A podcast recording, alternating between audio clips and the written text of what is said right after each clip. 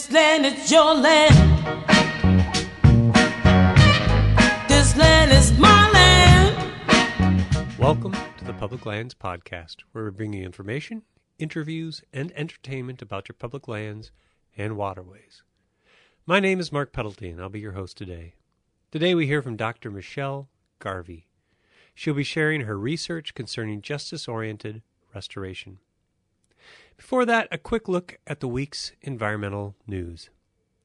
This week, leaders from 16 national conservation and environmental organizations sent a letter to Interior Secretary Ryan Zinke asking him to make sure that the public is involved in any review of policies affecting public lands. The letter, signed by the directors of the Sierra Club, Greenpeace, the Wilderness Society, and 13 other prominent organizations, was written in response to Secretary Zinke's March 29 secretarial orders on energy independence, which outlined a 21 day internal review process that appears to undo long standing procedures for allowing the public to take part in decision making around public lands. Here are a few lines from the letter. Quote, the original policies in place took many years to develop. They were crafted out in the open with comment periods, public forums, and multi agency reviews. It is vital that any policies that affect lands owned by all Americans give everyone the ability to weigh in and voice suggestions or concerns. We have grave concerns that under the process outlined in Secretarial Order 3349, SO 3349, significant decisions shaping development and management strategies for our public lands will be made behind closed doors with little to no public involvement. These decisions will effectively scrap decades of work by public servants furthering the public interest as required under law. The 12 actions enumerated in SO 3349 as subject to review were the product of approximately 35 years of agency staff time invested over the past seven years. However, SO 3349 could wipe this investment away in just three weeks of political de- deliberations behind closed doors.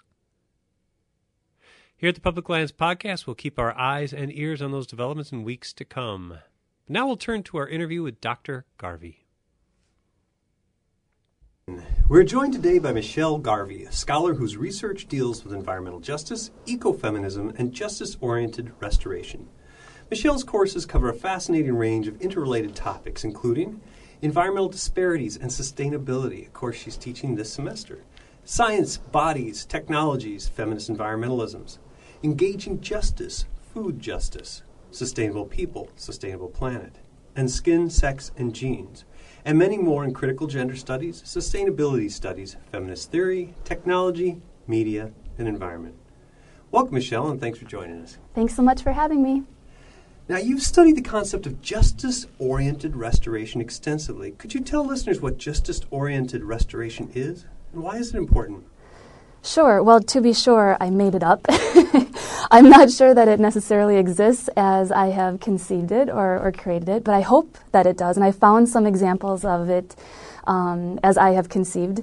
Um, but uh, the examples are few and far between. We'll get there a little bit later. But um, justice oriented restoration. Um, I'm calling this the synthesis of both the ideology and the practice of restoration with social justice um, and equity concerns. So, um, if restoration is a, a, method of repairing damaged relationships with landscapes or waterscapes, um, I think that's an uh, idea that can also be applied to the social world as well, in repairing um, uh, broken human communities.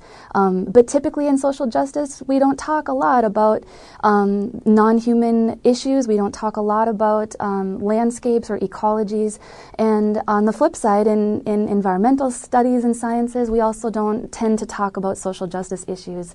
Um, so, this idea is a way for those two to marry and uh, see what um, what productive outcomes could could become of it. Oh, excellent! As yeah. you're describing that, it sort of makes me think that it's a almost a more holistic ecology, and um, as well, a sort of more holistic sociological imagination, if you will. Absolutely, that's Absolutely. awesome.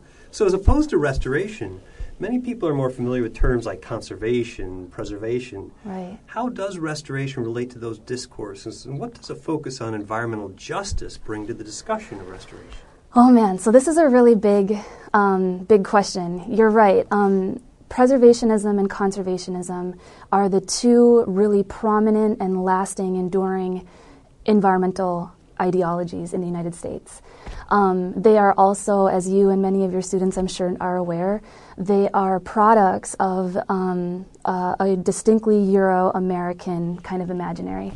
Um, and um, the way that they are conceived is basically to, in order to separate nature and culture, to separate human from the non-human, um, and so, you know, in Amer- back in American history during westward expansion, um, this idea of creating preserves or set asides, places that could be conserved, um, the the idea that humans could live there or work there. Um, uh, and use the land, tend the land, that was a fundamentally kind of incompatible idea to um, uh, the Euro American uh, pioneers, right, who are moving west.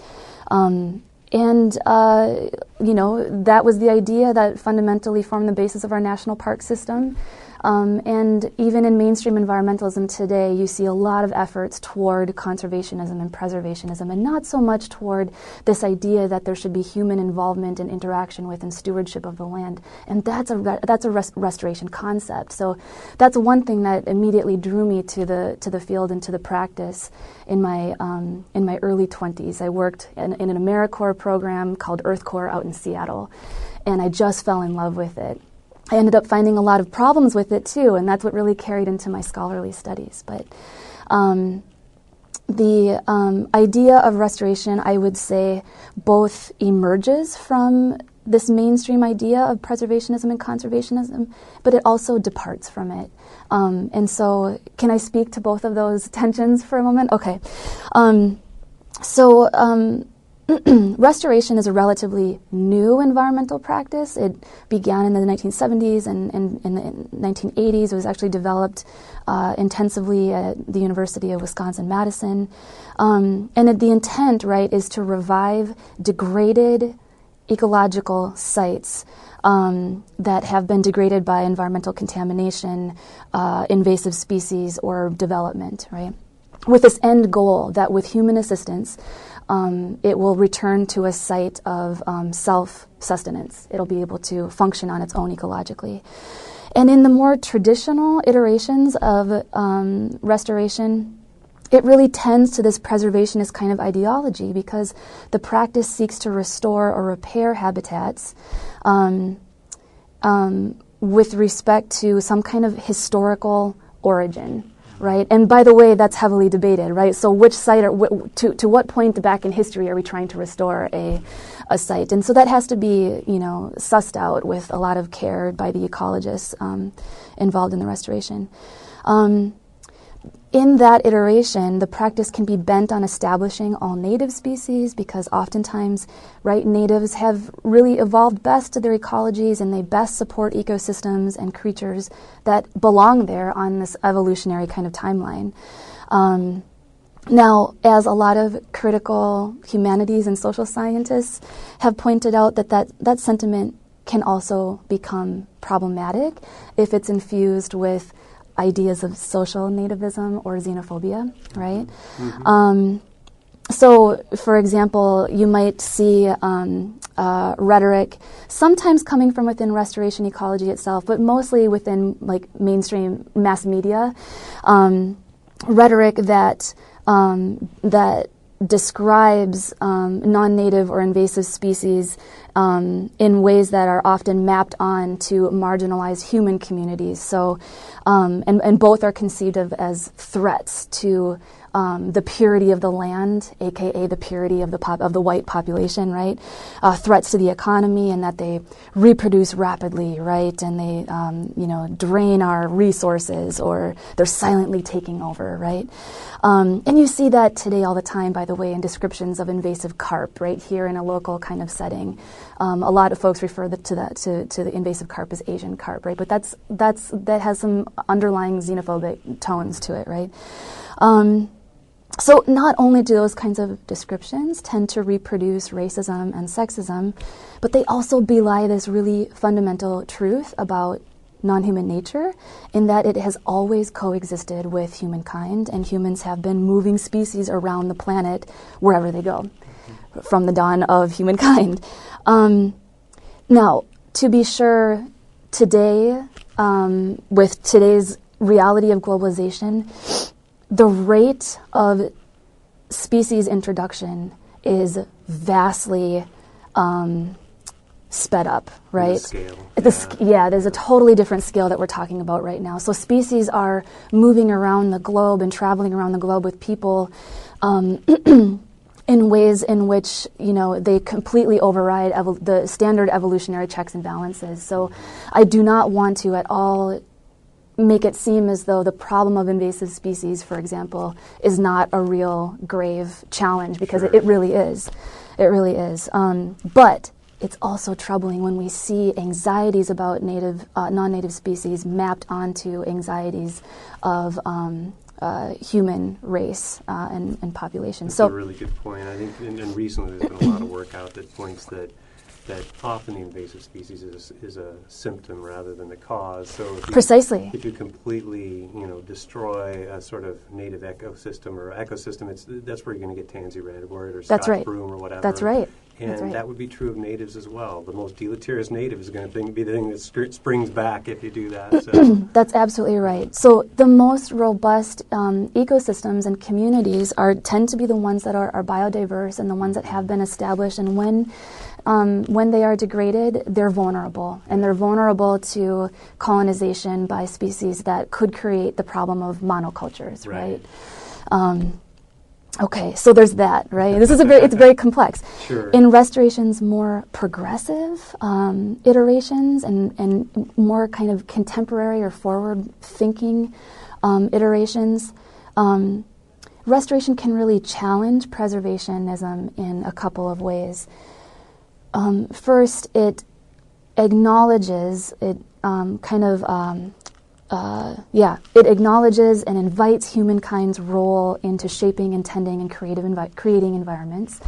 Um, and it also broadens restoration's purpose from returning a site to some kind of origin and instead focusing on how it can simply be returned to a state of function. Yeah. And what that does, right, what that implies is that sites could be restored to fit the needs of current and future purposes and stakeholders in a much broader sense. So um, it, re- it implies reconsidering any hard and fast opposition to the inc- incorporation of non native species. This can be dangerous, right? It has to be done with a lot of care, but it can also present some opportunity. And that's where my idea of justice oriented restoration really s- springs from. Um, there are some uh, really contemporary controversial methods of restoration, such as adaptive management or um, assisted re- relocation, where, in light of climate change, restoring sites to some kind of historical past might not make any sense if it won't thrive in Right. a in a climatic or in a in a in a future changed by climate, right? Um, so restorationists are considering moving species beyond their their typical historical range of variation. Um, and so, in essence, those species become non native in the places that, to which they are transplanted um, in order to preserve them, right?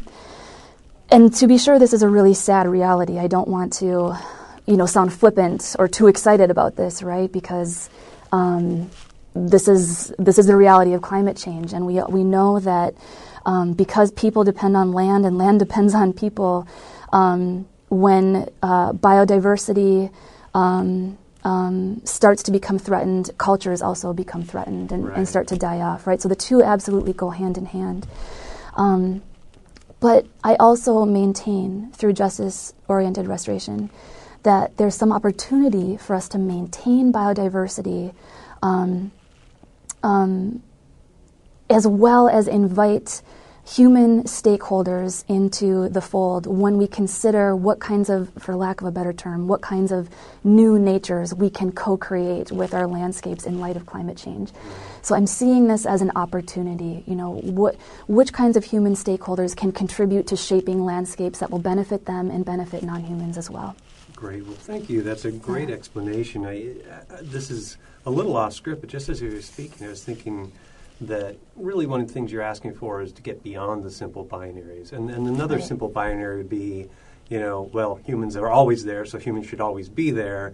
Because I'm thinking, for example, one of the things that uh, some European ecologists, especially in the environmental humanities, have argued for the garden metaphor, um, because human beings do steward a garden, et cetera, as opposed to the wilderness metaphor of the United States, which is kind of an easy thing to bash, but to a certain extent, that garden metaphor, if you see what it's done in Europe in terms of biodiversity, you suddenly see that they're as flawed and horrible Sure, as it is, sure. especially from a justice perspective. Sure. That there are some virtues in the wilderness, especially if you get into the actual complex questions of biodiversity. What does it mean to have a planet of 8 Mm-hmm. billion people as opposed to somebody tending a garden, you know? Yeah, And that how yeah. complex these, these questions are. Right. Do you this is this is almost too theoretical because it would be such an advance to even have to worry about this. but could you see any ways in which uh, um, restoration rhetorics could be then the next thing that becomes the dominating rhetoric? Interesting. Yeah. Interesting. I hadn't considered it before, but I think that's really compelling. Um, and that part of And it's really more a matter of appropriation or Yeah, yeah, incorporation, right, not a question that they're they're doing what you're you know um, Right. suggesting. Right, but I think that part of also bringing into the fold um, more human stakeholders in determining how to um, plan and restore lands, we're, we also need to be tending to the human communities that have been most uh, most marginalized, right?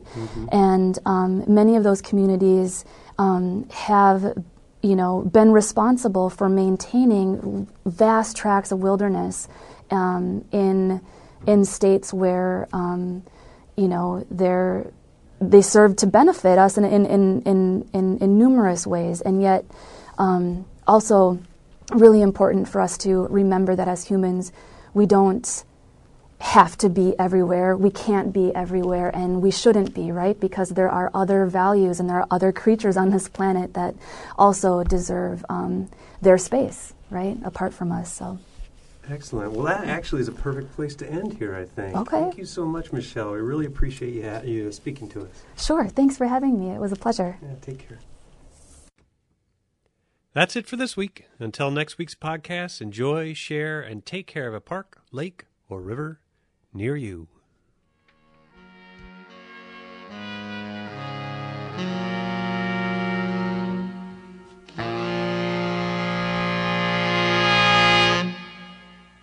This land is your land.